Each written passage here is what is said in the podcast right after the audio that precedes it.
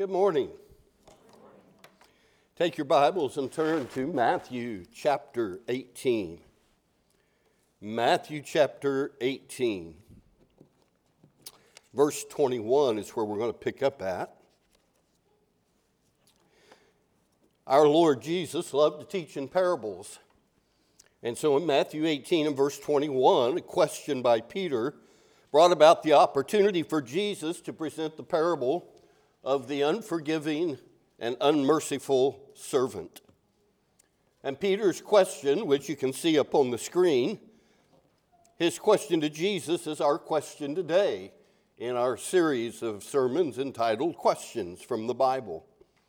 And so here it is Lord, how often shall my brother sin against me and I forgive him?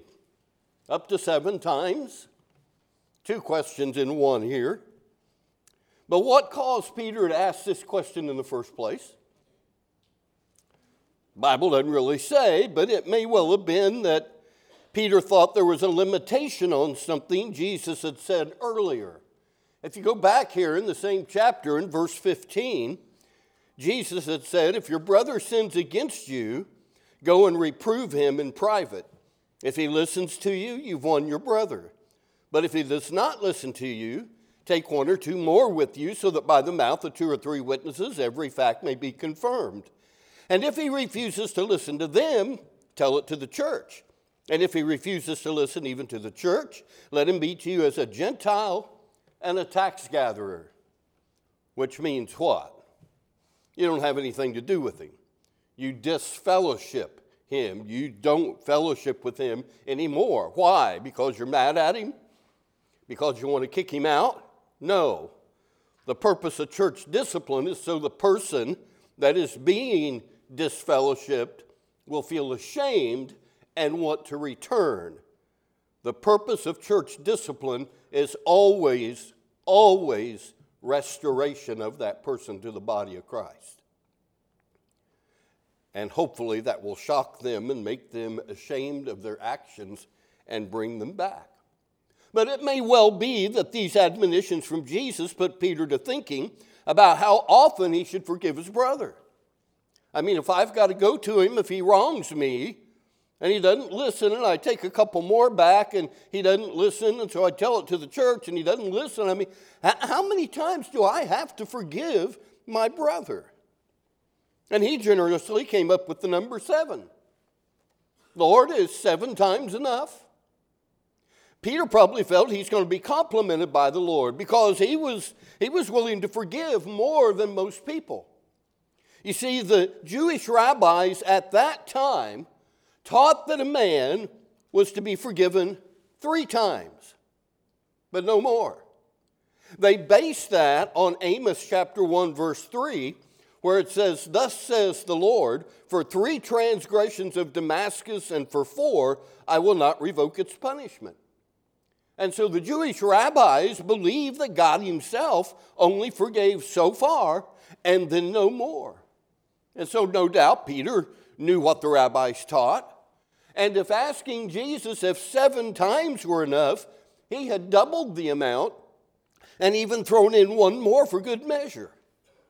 So he probably expected Jesus to compliment his generous spirit. He was probably looking for a pat on the back thinking, look what a wonderful fellow I am to be willing to forgive someone seven times, not just three. Well, Peter was indeed willing to forgive, but his mistake was that he was measuring himself by a human standard rather than a divine standard. And, folks, anytime we do that, we always come off looking better than what we really are because we always find someone to compare ourselves to that, that's less than or, or worse than, and we make ourselves look good. But Jesus answers Peter and says, I don't say to you seven times, but up to 70 times seven. Now, did Peter take out a pencil or something and say 70 times 7, 7 times zero, seven times 7? No. And does Jesus mean 490 times, but on the 491st time, you don't have to? Well, of course not. What's Jesus saying here? When it comes to forgiveness, there's no limit. There is no limit. A Christian should always be ready to forgive. But that sets the stage for the parable. And the basic fallacy of Peter's question is that it assumes that if we forgive someone without limit, always forgiving, then that, may, that takes away from us the right to seek vengeance. It takes away the right from us to, to demand justice. But as we go through the parable that Jesus teaches, God demands that we'll always be willing to forgive because we never possess the right for vengeance or justice in the first place. We don't have that right. Vengeance is mine, saith the Lord, not me or you. So let's read the parable beginning in verse 23. For this reason, the kingdom of heaven may be compared to a certain king who wished to settle accounts with his slaves. When he had begun to settle them, there was brought to him one who owed him 10,000 talents. But since he didn't have the means to repay, his Lord commanded him to be sold along with his wife and children and all that he had, and repayment to be made. The slave, therefore, falling down, prostrated himself before him, saying, Have patience with me, and I will repay you everything. And the Lord of that slave felt compassion and released him and forgave him the debt. But that slave went out and found one of his fellow slaves who owed him a hundred denarii. He seized him and began to choke him, saying, Pay back what you owe. So his fellow slave fell down and began to entreat him, saying, Have patience with me, and I will repay you. He was unwilling, however, but went and threw him in prison until he should pay back what was owed. So when his fellow slaves saw what had happened, they were deeply grieved and came and reported to their Lord all that had happened. Then summoning him, his Lord said to him, You wicked slave. I forgave you all that debt because you entreated me. Should you not also have had mercy on your fellow slave, even as I had mercy on you? And his Lord, moved with anger, handed him over to the torturers until he should repay all that was owed him. So shall my heavenly Father also do to you if each of you does not forgive his brother from your heart. There is really not much in the parable itself that needs explanation. The king called all of his servants in to settle accounts. He found that one of them owed him 10,000 talents. Now, you need to understand what a fantastic sum of money that represented. So, we're going to do a little math this morning, all right? One day's salary equaled one denarius in that time. You would work all day, you would receive a denarius as your pay. And you would get that each day. It was the custom you paid at the end of the day. You didn't wait for the end of the week or whatever because people had to live day to day at that time. So you'd get paid one denarius. It took a hundred denarii, a hundred days of work to have a mina. It took 60 minas to equal one talent. So, if this servant were a common day laborer, he would have to work at least 100 days to earn one mina. Multiply that by 60, he would have to work 6,000 days to earn one talent. 6,000 days of work for one talent. But he owed his master how much? 10,000 talents. So, what is 10,000 times 6,000? I appreciate your efforts, okay? And the answer is 60 million days. It would take him 60 million days to earn 10,000 talents. So, you take 60 million days and divide it by 365 days in our year, and he would have to work just shy of 164,384 years. Do you get some concept of how great a debt this was? But let's put it into today's dollars. Let's say, for instance, this common laborer could earn as much as $20 an hour for an eight hour day. Okay, 20 bucks an hour. So in that eight hour day, his denarius would represent $160. In 100 days, he could earn $16,000. In 6,000 days, he could earn $960,000. But since he must pay 10,000 talents, he has to earn $9.6 billion to pay back his master.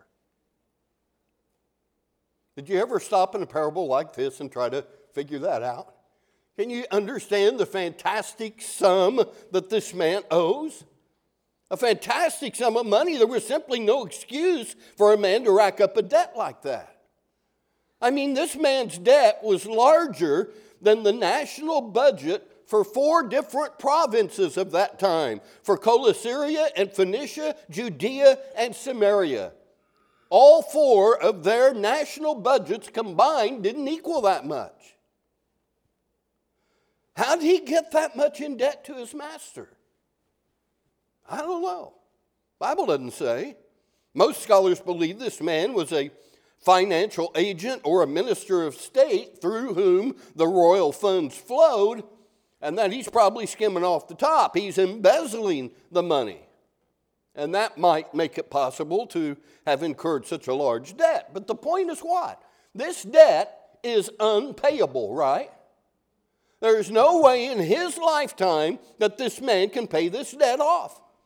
So in verse 25, the man says, but it says, but since he did not have the means to repay, you think? His Lord commanded him to be sold along with his wife and children and all that he had, and repayment to be made. How much of the 9.6 billion do you think he still had? The parable almost makes it sound since there's like he doesn't have anything. But this selling him for repayment was according to the law of Moses. Exodus chapter 22, the first three verses it says, If a man steals an ox or a sheep and slaughters it or sells it, he shall pay five oxen for the ox and four sheep for the sheep. If the thief is caught while breaking in and is struck so that he dies, there will be no blood guiltiness on his account. But if the sun is risen on him, there will be blood guiltiness on his account. He shall surely make restitution. If he owns nothing, then he shall be sold for his theft. Now, notice what the man says in verse 26.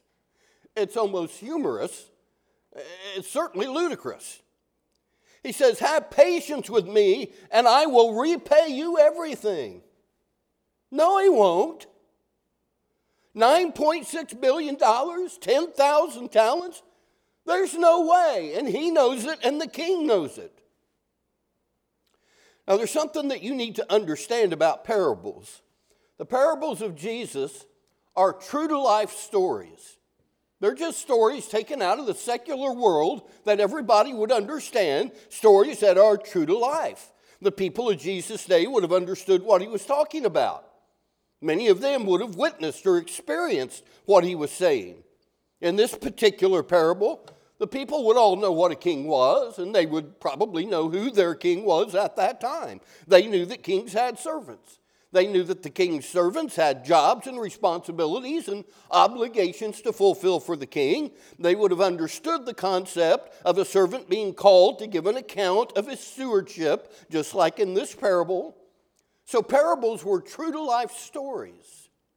But there's always a point in a parable where all of a sudden you are dumbfounded. You just can't believe what's taking place. Let me give you an example. Flip over three chapters to Matthew 21 and verse 33. This is the parable of the landowner. And listen to these words. There was a landowner who planted a vineyard, put a wall around it, dug a wine press in it, built a tower, and rented it out to vine growers and went on a journey. When the harvest time approached, he sent his slaves to the vine growers to receive his produce. And the vine growers took his slaves and beat one and killed another and stoned a third. Again, he sent another group of slaves, larger than the first, and they did the same thing to them. But afterward, he sent his son to them, saying, They will respect my son. Does that not dumbfound you? I mean, if they've already killed two groups of servants, what makes them think that they won't kill his son? He thinks they'll respect him. No, they won't. They'll kill him too. But when the vine growers saw the son, they said among themselves, This is the heir. Come, let's kill him and seize his inheritance. And they took him, threw him out of the vineyard, and killed him. Therefore, when the owner of the vineyard comes, what will he do to those vine growers? They said to him, He'll bring those wretches to a wretched end and will rent out the vineyard to other vine growers who will pay him the proceeds at the proper season. But again, aren't you dumbfounded that this man thinks, well, I'll just send my son. That'll show him. No, it won't. They won't respect him. You got to be kidding, man. What are you doing sending your son? But here's the point in a parable, when you move from true to life story to dumbfounded, that's when the grace of God and the love of God has entered the story. And don't miss that. So, in this parable, the landowner, who's playing the part of God? The landowner is. The son represents who? Jesus. And God sends his son to the vine growers to receive what was due him and the vine growers threw him out of the vineyard and killed the son. Was Jesus killed outside of the vineyard? Outside the city, outside the walls? Sure. Now back to Matthew 18. Notice verse 27. The Lord of that slave that owed him 10,000 talents, 9.6 billion, if you want to think of it that way, the Lord felt compassion and released him and forgave him the debt. What? He forgave the debt? 9.6 billion, he just erased it? How could he do that? Is that not dumbfounding? And again, this is where the grace of God and the love of God enters the story. Who's the king in this parable? God is. All right? Who owes him 10,000 talents? You do. And so do I. Can we ever repay God for our sins? No. There is no way in our lifetime we could ever pay God for our sins against Him. So, what does God do? He has compassion on us, and through Jesus, He releases us and forgives us of the debt. Praise God for that, right? Now remember that Peter had asked him, Lord, how often shall my brother sin against me and I forgive him? Up to seven times. And Again, he's probably thinking he's being very generous, going way beyond what was commonly taught in that day. And after the seventh time, maybe Peter thinks, okay, after that, I can seek vengeance and I can demand justice. So let me ask you this question How many times in your life have you sinned? Has anybody here kept track? No. There is no one here this morning that could stand up and give a correct answer to that question. Aren't you glad there's not a debt clock like the national debt clock in Manhattan, New York, that shows that as a nation we are over $33 trillion in debt? And you can, you can see a, on, on the internet a live picture of that debt clock and just see the numbers keep rolling up and up and up. Aren't you glad there's not a sin clock, a debt clock like that, that would keep track of our sins? I'm 65 years old.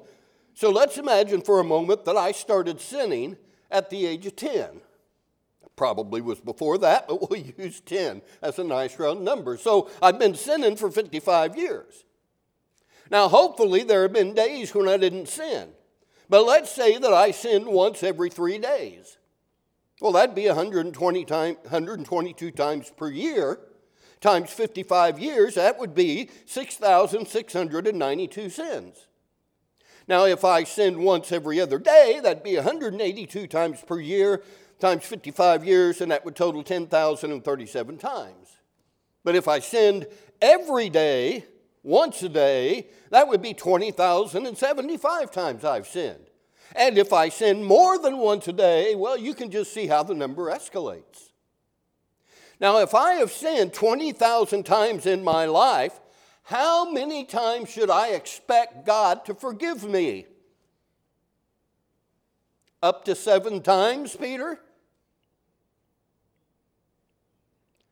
If that's the case, I'm toast. I'm lost. I'm going to hell. I have a feeling that I won't be alone.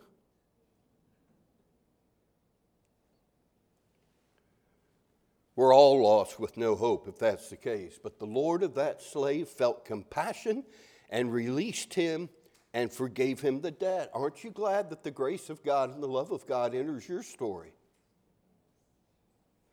And listen, God's not reluctant to forgive you of your sins. He very much wants to do that. But first, He needs to make the sinner aware of just how much he's being forgiven.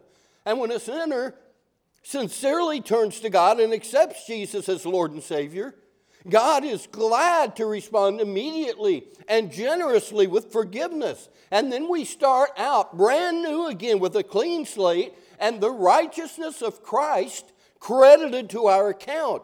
That's biblical justification. That's a central doctrine of our Christian faith. But then the parable shows a drastic contrast between the mercy of the king and the lack of mercy on the part of the one forgiven in verses 28 through 30. Back to the right page here.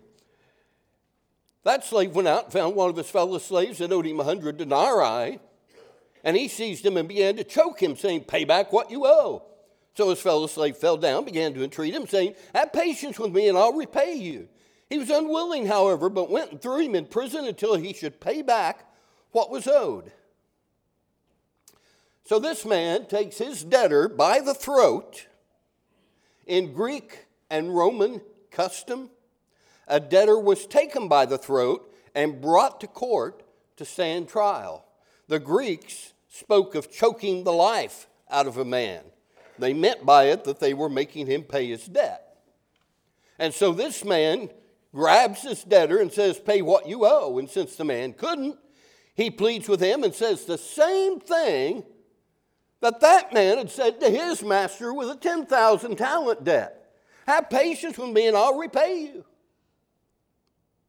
But he was unwilling to do so. And he goes and throws this man in prison until he should pay back what was owed.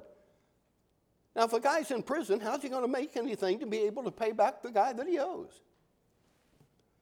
This unmerciful servant expected from others what he didn't expect from himself. And how easy it is to, to see the failures of others and turn a blind eye to our own faults. What did Jesus say in Matthew 7, the first five verses in the Sermon on the Mount? Something about a man with a big plank in one eye need not be so concerned about a speck of sawdust in his brother's eye. And so Jesus deliberately provokes in us this sense of outrage at the abusiveness and the lack of mercy on the part of this ruthless, unmerciful servant. And when his fellow slaves saw what had happened, they were deeply grieved, came, reported all of it to their master about what had happened.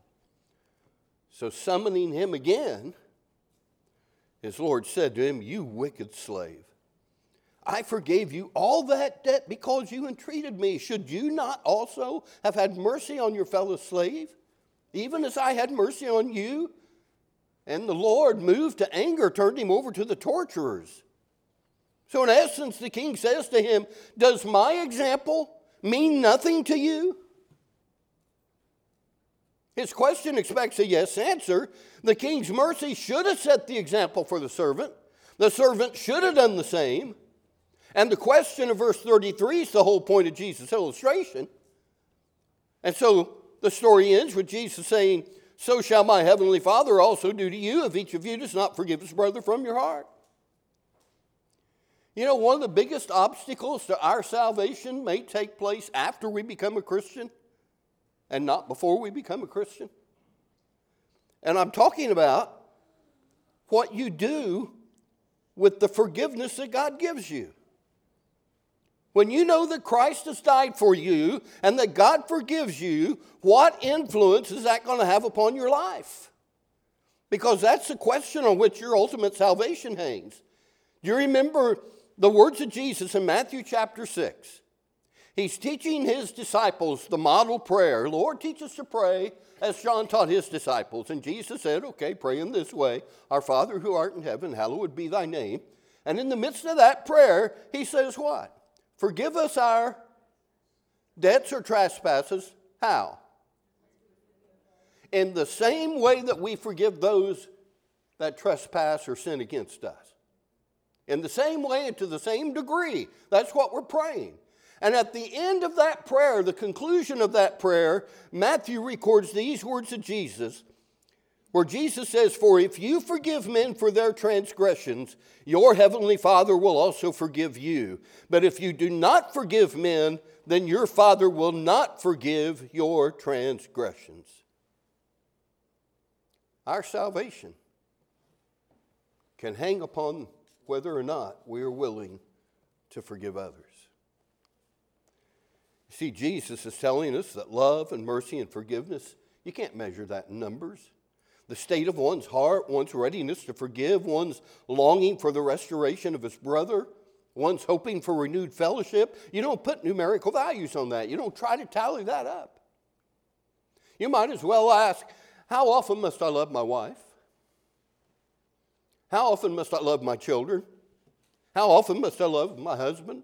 For you women. You might as well ask that as to ask, How often must I forgive? And in light of the parable we've just looked at, Jesus' answer might be paraphrased this way How many times should you forgive others? As many times as it'll be necessary for God to forgive you. Because God Himself doesn't keep score of the times He shows us mercy and forgiveness. And we shouldn't keep score on others also. If God kept score, who could stand before him? Nobody here. There's nothing that brings us more into harmony with the character of God than to forgive and do good to those that have injured or wronged us. And the only way God's forgiveness is limited is by our own forgiveness of others. As a husband, I'm held to my wife by her forgiveness. As a father, I'm held to my children by their forgiveness. As a friend, I'm held to my friends by their forgiveness.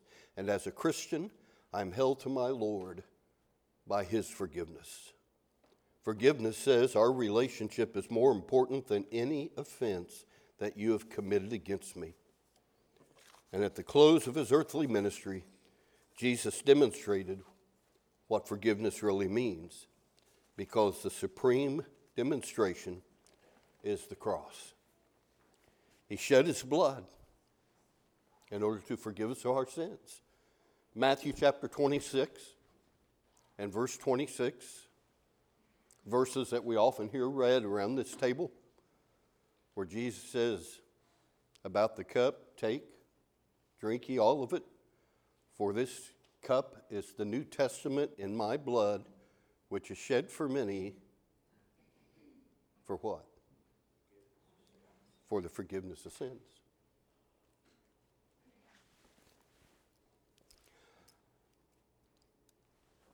Like I said earlier, I don't think there's anything in this parable that we can't understand. Is it difficult to do? To forgive others? without limit? Maybe so. Is it any harder than it is for God to forgive us of our sins? I don't know what you want to do with this today as far as making a decision, but it's decision time now. And I just pray that we'll understand how much the love of God and the mercy of God has come into our life story is our debt bigger than 10,000 talents? I don't know how you put values on sin. Sin is sin. We need forgiveness. We didn't deserve it. We could never pay it back. But the Lord was moved to compassion and forgave him all the debt. And he'll do the same for you if Christ, if Christ is your Lord and Savior. If you need him today, you come right now as we stand and sing.